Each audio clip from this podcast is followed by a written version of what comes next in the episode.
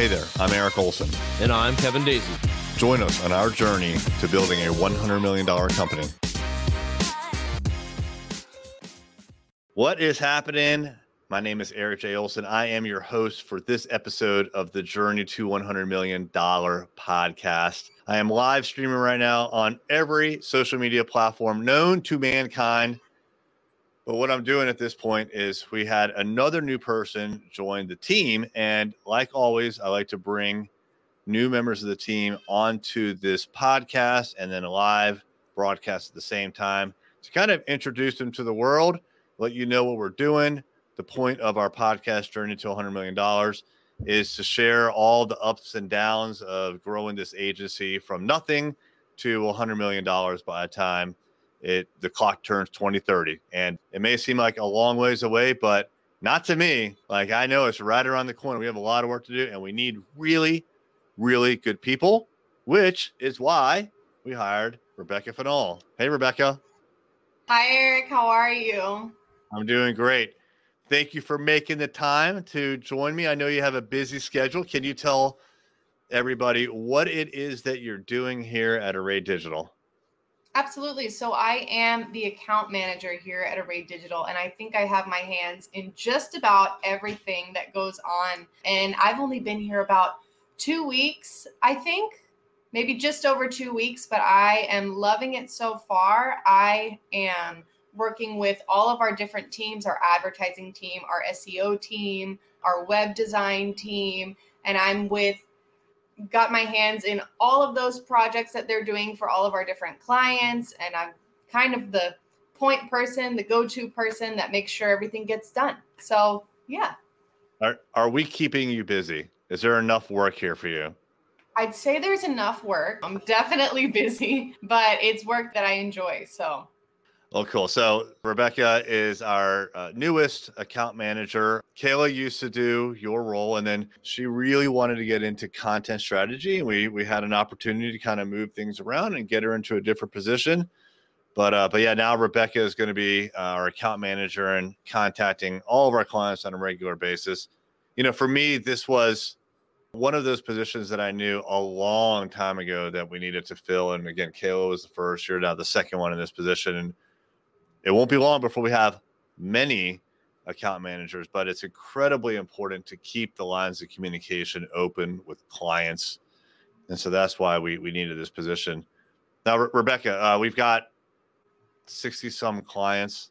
How do you handle all that communication? Because you've got not only the clients, but then you've got to talk to everybody internally about what the client just told you and vice versa. How do you juggle all that?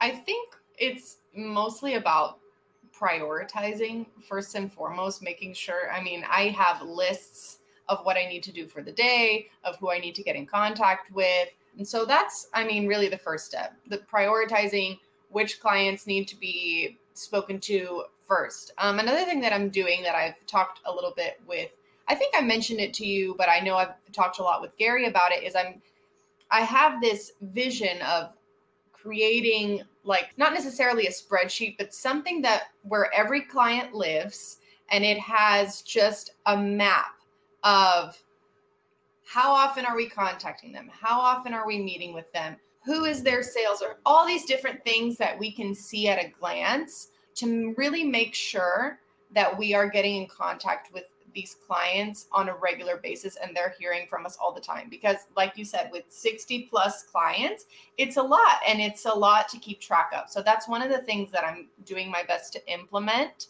in this walking into this new role.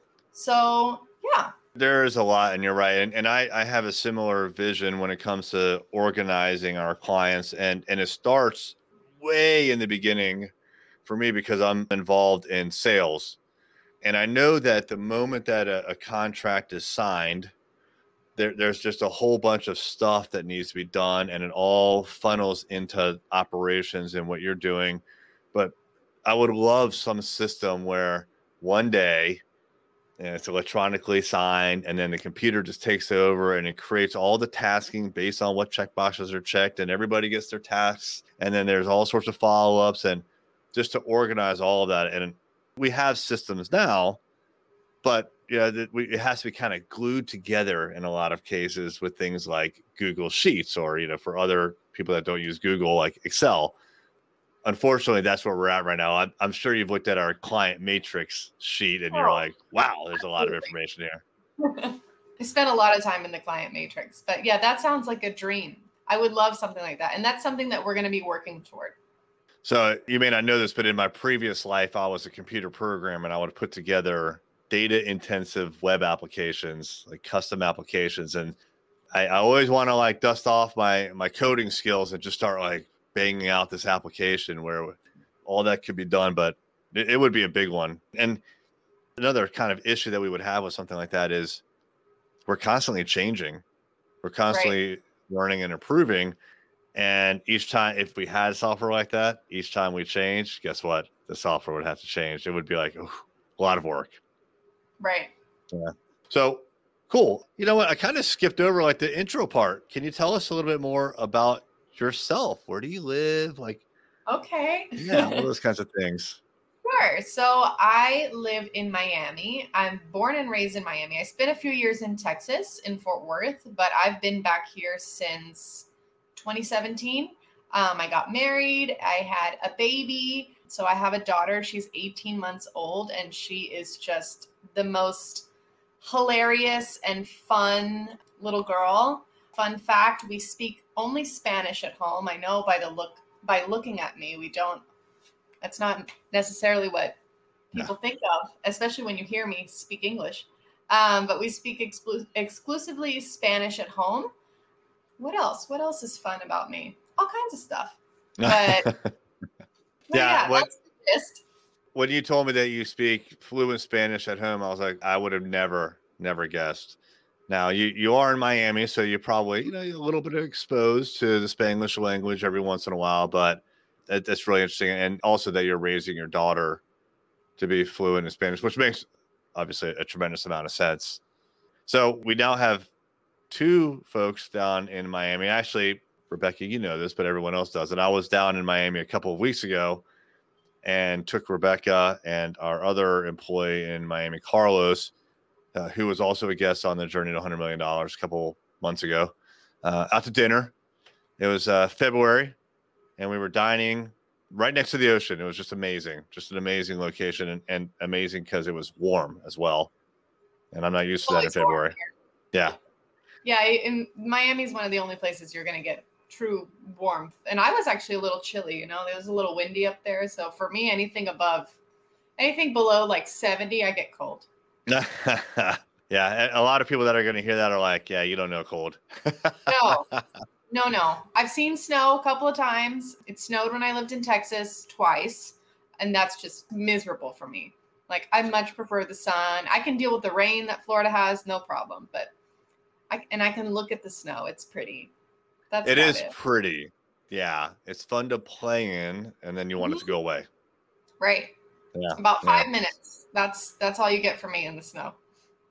So, what is interesting about you being bilingual is now we have three people on the team that are fluent in Spanish. And we're starting to talk a lot more about a Spanish offering, which would be incredibly interesting. And I've done a little bit of research. 13% of the United States population speaks Spanish. I, I believe the stat is, and I don't have it in front of me, speaks Spanish at home, which tells me that's the primary language, even though they may be fluent in English they Right. prefer Spanish. That's a lot. We have 300 some million people, so uh, roughly 50 million Americans, if my math is right. I think it is. Uh, are primarily Spanish speakers. That's a big population. Have you ever worked in a, a Spanish primary business Yes. or one that offered Spanish? Yes, twice. I worked at a church, a Spanish church called Casa.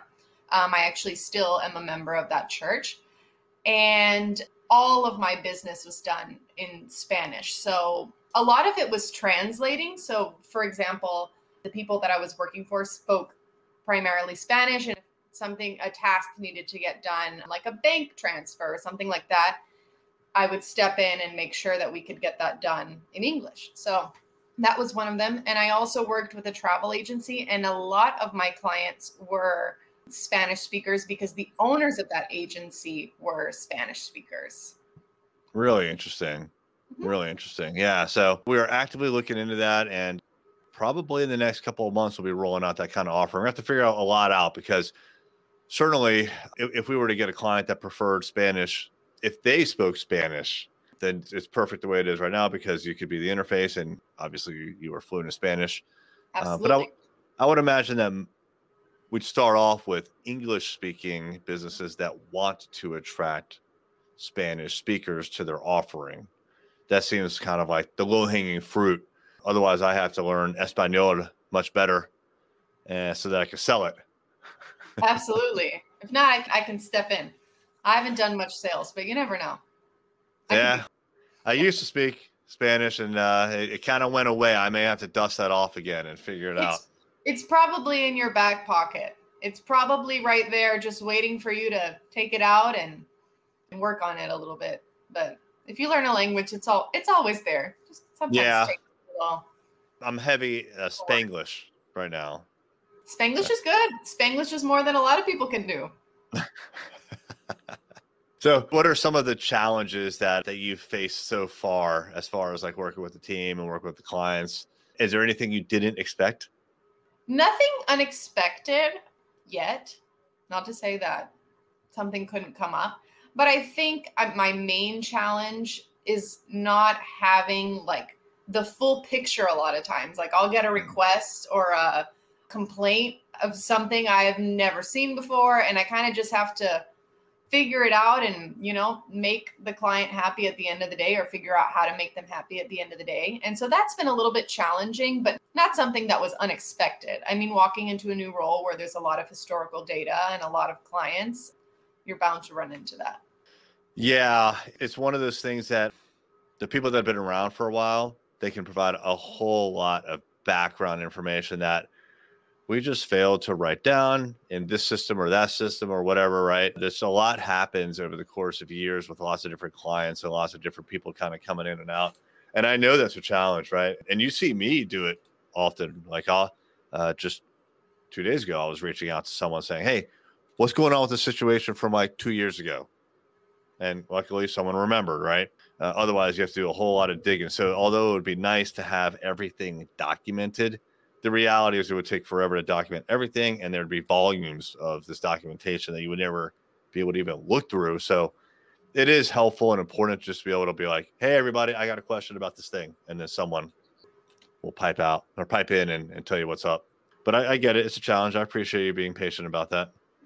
All comes with the territory all right so your vision for the future we're talking about some sort of a software system Yes. I mean, maybe not even software, just the, I mean, I'm doing research. There's, we're, this is phase one, just the dreaming part, but something where mostly for myself as the account manager or any future account managers, just a way to keep track of how often these people need to be contacted, how often our clients need to be contacted, how many meetings they're having based on the tier of the client, um, how many services do they have with us? Kind of all of those things kind of influence how often or not somebody needs to be contacted. So it's like a, it's in my head and we're working on how to get it out of my head, but I think it's going to be a useful tool once it exists for myself and for any future person that comes in to the company as well. You know, I, I bet there's some I don't know how much you've looked into HubSpot, but HubSpot has a marketplace where there's third party tools you can either get for free or buy and then plug it into HubSpot. Mm-hmm. My guess is that there's something like that where you could say, anyone in this like group, I want to contact uh, at least once a week. Anyone in this other group, I want to contact at least once a month. And then you get like some sort of report or alerts when you haven't contacted them as frequently as you would like. I bet you there's something like that in HubSpot. HubSpot's incredibly powerful. And I know you can spend an awful lot of money on it directly, and then also those plugins. But something, I mean, like all of our data is already in HubSpot, so it would be nice right. if there was just something to kind of get you what you're looking for without having to put all that data somewhere else. Yeah, I love HubSpot. I will definitely look into that. I haven't gotten that far yet, but so far it's been a great tool for me. Well, cool. So the the dinner that we went to, Mhm. me, you and Carlos, that's where we're gonna do our Christmas party. All right. December fourth, I think is the date.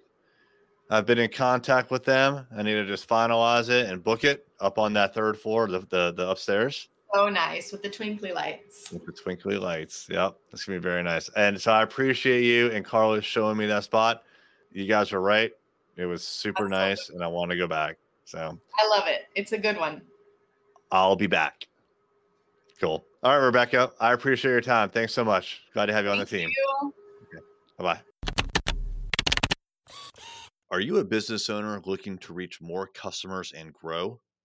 Array Digital is a world class digital marketing agency that partners with companies just like yours. We've worked with top brands throughout the country and love helping businesses generate more revenue, employ more people, and serve more customers. Reach out to find out more about our award winning website design, SEO, advertising, and social media. You can find us online at thisisarray.com or call us at 757 333 3021.